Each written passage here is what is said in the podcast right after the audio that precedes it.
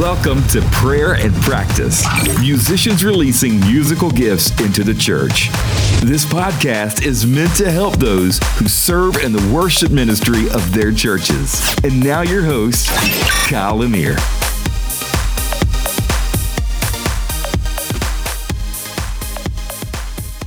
Hello, everybody, and welcome to our 12th episode here at Prayer and Practice. My name is Kyle Lanier, and I am your host on our journey through all things worship.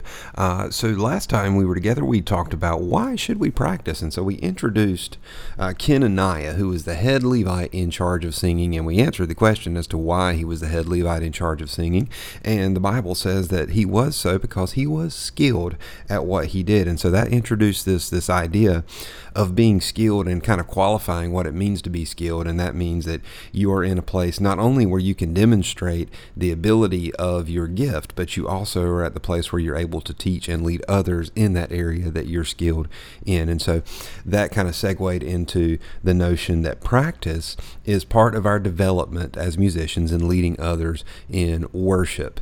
Um, we also talked about uh, growth and development. You know, if growth and development is a part of our walk with Jesus, if we're going to grow and develop in this relationship with Him and mature, uh, that also is connected to our musicianship and our level of musicianship, and that there is a element of growth and development in that as well in our journey to become a, a worshiper and a musician. So today I'm really excited to talk to you about musicians as stewards of their gifts.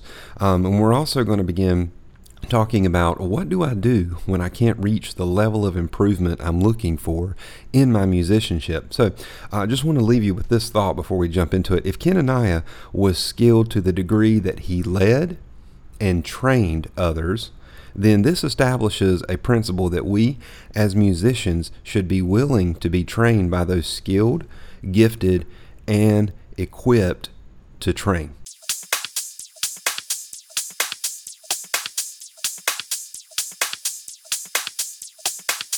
Okay, so to really unpack what we're talking about today, we need to understand the principle of stewardship. So we're going to take a look at Matthew chapter 25, verses 14 through 30. Uh, and this is Jesus uh, speaking. He's teaching a parable about the principle of stewardship. And here's what it says It says, Again, uh, it will be like a man going on a journey who called his servants and entrusted his wealth to them. To one, he gave five bags of gold, to another, two bags, and to another, one bag, each according to his ability. Then he went on his journey. The man who had received five bags of gold went at once and put his money to work and gained five bags more. So also the one with two bags of gold gained two more. But the man who had received one bag went off, dug a hole in the ground, and hid his master's money. After a long time, the master of those servants returned and settled accounts with them. The man who had received five bags of gold brought the other five. Master, he said, you entrusted me with five bags of gold. See, I've gained five more. His master replied, Well done, good and faithful servant. You've been faithful with a few things. I will put you in charge of many things. Come and share your master's happiness. The man with two bags of gold also came. Master, he said, You entrusted me with two bags of gold. See, I have gained two more. His master replied, Well done, good and faithful servant. You have been faithful with a few things. I will put you in charge of many things. Come and share your master's happiness. And then the man who had received one bag of gold came. Master, he said, I knew that you are a hard man, harvesting where you've not sown and gathering where you've not scattered seed. So I was afraid and went out and hid your gold in the ground. See, here's what belongs to you. His master replied, You wicked, lazy servant. So you knew that I harvest where I have not sown and gather where I have not scattered seed? Well, then you should have put my money on deposit with the bankers, so that when I returned, I would have received it back with interest. So take the bag of gold from him and give it to the one who has ten bags. For whoever has will be given more, and they will have an abundance. Whoever does not have, even what they have will be taken from them.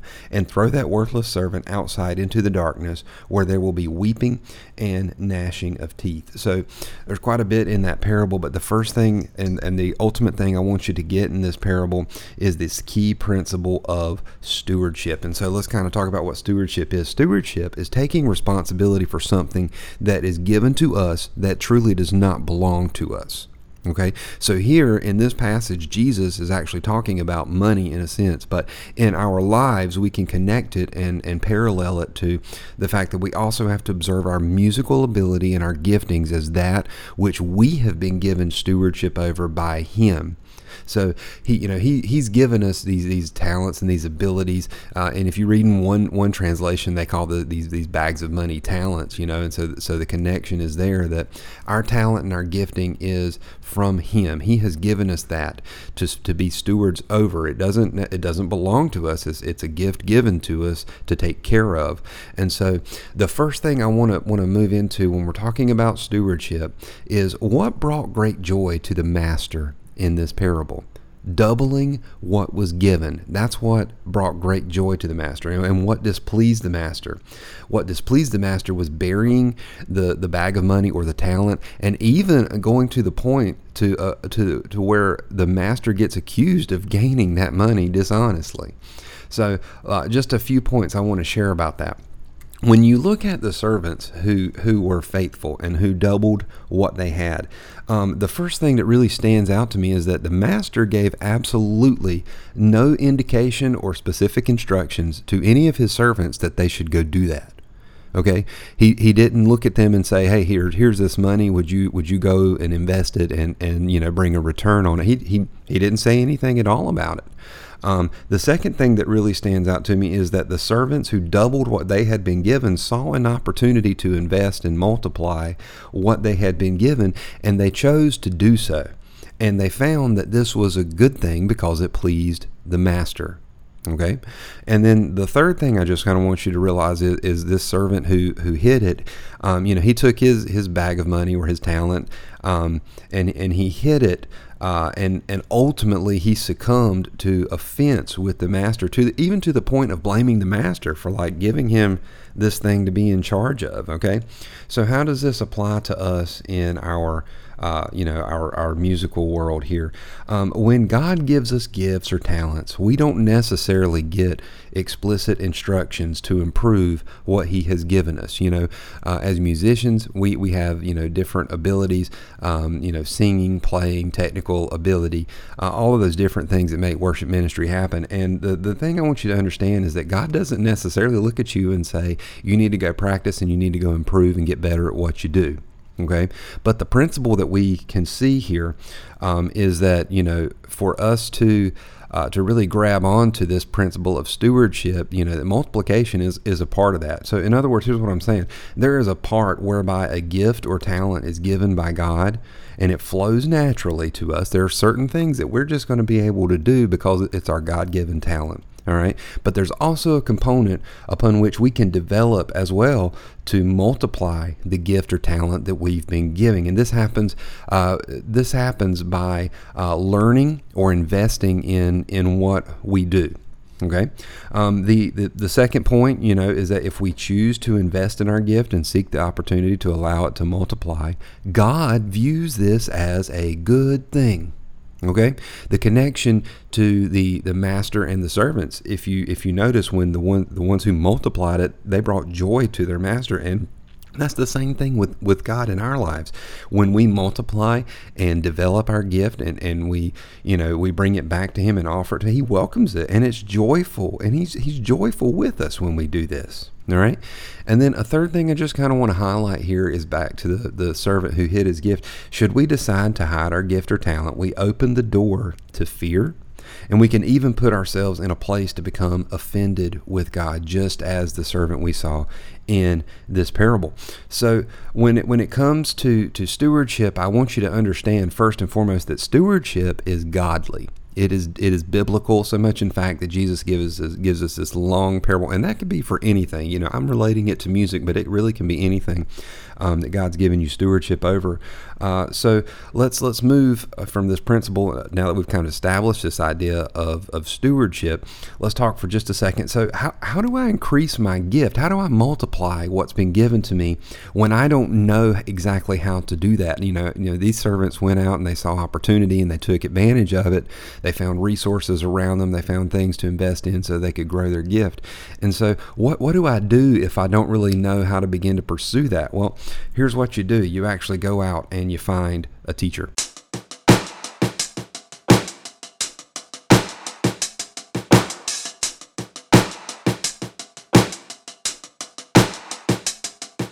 All right, so as we move into this segment, I just really want to take a moment and uh, just kind of share personally a little bit, you know, uh, just from the depths of my heart, because the subject of music teachers is really special to me because I am a music teacher. That that's what I do in my everyday career. Um, you know, a huge part of writing uh, the prayer and practice book, sharing this podcast, and even the vision overall of what I do rests in a couple of things. First, it rests in my passion to worship God, but it also is there to. It's it's also this passion to see musicians in the house of God have every necessary tool and resource, as well as as the motivation to be faithful stewards with what they've been given and to release powerful moments of encounter with the Lord into their congregations and areas. So this this particular subject is just truly near and dear to my heart. So let's let's begin to, to talk about this this question here. Why why do we why should we find a teacher to help? Well, first off, it just gives you a different perspective. It's just good to have someone else to hear you and listen to you uh, you know, and, and just sort of assess where you are and, and give you some things to think about that maybe you've not considered. Um, it allows us to, secondly, um, allows us to exercise our ability to remain teachable, to hear uh, someone else's voice speak into our life. Um, it also, uh, you know, third thing it can do is can help us to move past plateaus in our musical abilities. You know, sometimes as we as we practice on our own, and you know, we've taken things that we've learned and we begin to apply, and we reach these these uh, you know these these growth plateaus to where we just can't quite move on. And so the help of a teacher can really help us break through and that leads on to our next thing. It can help us unlock areas of our music musicality that we didn't realize were there. There can be these these dormant areas in our lives where uh, having a teacher to help you, someone who's trained and skilled, who has the ability to pull that out of you, uh, can unlock that so that you can you can move forward. Um, I'm going to go ahead and, and and bring in this. You know, biblically speaking, David's temple model established with with people like Kenaniah the principle of training worshipers. So it is biblically correct to receive training. Okay, and the other thing that I just kind of want to mention is that seeking out private instruction is an investment into properly stewarding your gift so that you are multiplying what God has given you. So that kind of connects it to this stewardship principle that we're talking about. And I and I say all of this to you as someone who who still receives uh, training and instruction personally. You know, I, I I do it myself. I invest in it myself and seek out people to help me grow and develop. So I, I guess the the first question you know you might you may have with with this type of thing is where would you find a private instructor to help you? So the first area I want to just bring your attention to is just simply start in your community. You know, you have some really tremendous resources in your local community. So, local music stores are a really great place to start. Most most music stores have uh, several private instructors on site and on hand who are there to help you, um, who you can sign up to take lessons with. I'll go ahead and throw out too if you live in a, a little bit more um, you know urban area where colleges and universities with music programs exist. Find some of those those faculty members, man. If if they themselves can't take you on to help you, which most of them, by the way, are, are very happy to, to help in some way if they're able to. But if, if they can't, they are a great resource to help refer you to someone in the community who can help you and who could, uh, you know, take on another student to, to work. I'll go ahead and say too, another, another great resource, and it's most likely even in your church, are your public school music teachers. Um, you know, these people are, are teaching, uh, you know, band, orchestra, choir, general music, um, elementary music, you, you, know, you name it, they do it. Um, but they are a huge wealth of information and knowledge um, to uh, resources within the community. I can't tell you how many times parents come to me, you know, at the elementary level where I teach now, uh, and just ask about, you know, uh, do you know anyone that teaches piano lessons, just for example? And so, you know, there are several people that, that I'll refer them to. I'll even say, you know, look at look right there in your church. I'm, I'm sure that you have some folks who who may teach lessons there even in in your church. So those those are a couple of places where you can begin to look for uh, people to help you. You know, as worshipers in God's house, we are allowed the following. Okay, first off, we are allowed to practice. It is okay to practice and improve. And I and if you don't think it's okay to practice and improve, I just want to speak that over you and release that over you that you can do that. The second thing as worshipers in God's house is that it's okay for us to seek out private instruction. It's okay for us to to to seek out help. Um, and then lastly, as we've talked about today, it's okay for us to improve our talent so that when it's presented to the master, it's pleasing. It, it makes him joyful and rejoice with us when he sees us stewarding our gift and, and multiplying it. And, and here's one more point. This one just kind of is, is just an extra thing that, that came to me as I was writing the book. Um, you know, teaching, teachers, teaching is a part of the fivefold ministry. That's how important it is to God. Is that it's so important that He He included it in His fivefold. So uh, now, as I begin to kind of wrap up this section, I just want to let you know it does take a level of humility.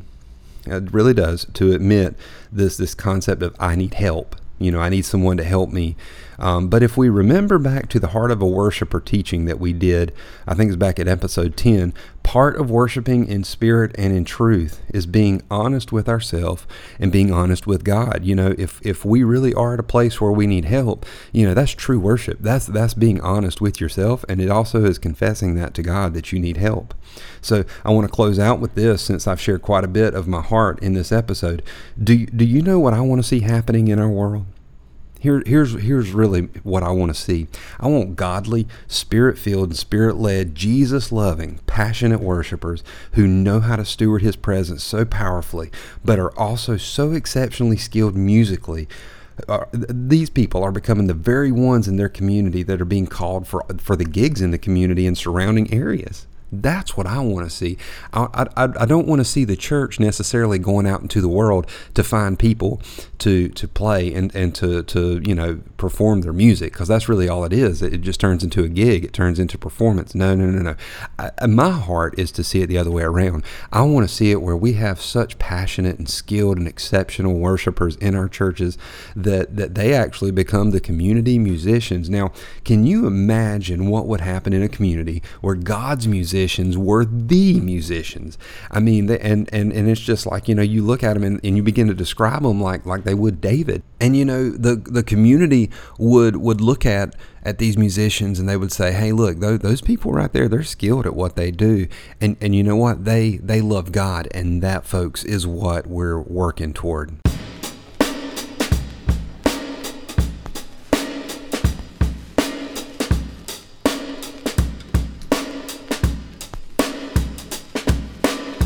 So, as we wrap this episode up, let's just take some time to pray. Go ahead and get yourself in a posture to uh, to hear and receive from the Lord. God, we just come to you in Jesus' name, Father, and we first off, God, ask you to help us to be faithful stewards that would multiply what you've given us, Father, that we would invest and grow and develop and become these faithful stewards, so we can hear you say that and we can be pleasing to you, uh, oh Father God, Lord, we thank you that you would help us to just multiply our gift, Father, Lord, show us the areas of improvement that that we need to to improve in, and Father, reveal to us those people people in our communities that can help us multiply our gift, those, those teachers that you have placed in our communities to help us, Father.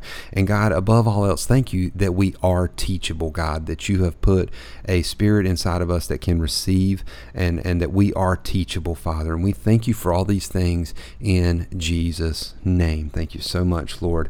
Well, guys, thanks so much for joining us in our next podcast episode. We're going to be talking about how to establish a personal practice routine. So if you would like to connect more, please feel free to email me at prayerandpractice365 at gmail.com. You can connect with me on Facebook at Prayer and Practice uh, 365 or on Instagram at Prayer and Practice 365 as well. You can also find us on Anchor FM, our host platform, at anchor.fm forward slash prayer and practice. Bless you all as you pray and practice and release your musical gifts into your churches. I'll see you on the next episode. You've been listening to Prayer and Practice. We hope you've been encouraged by what you've heard today. And remember, worship like you mean it.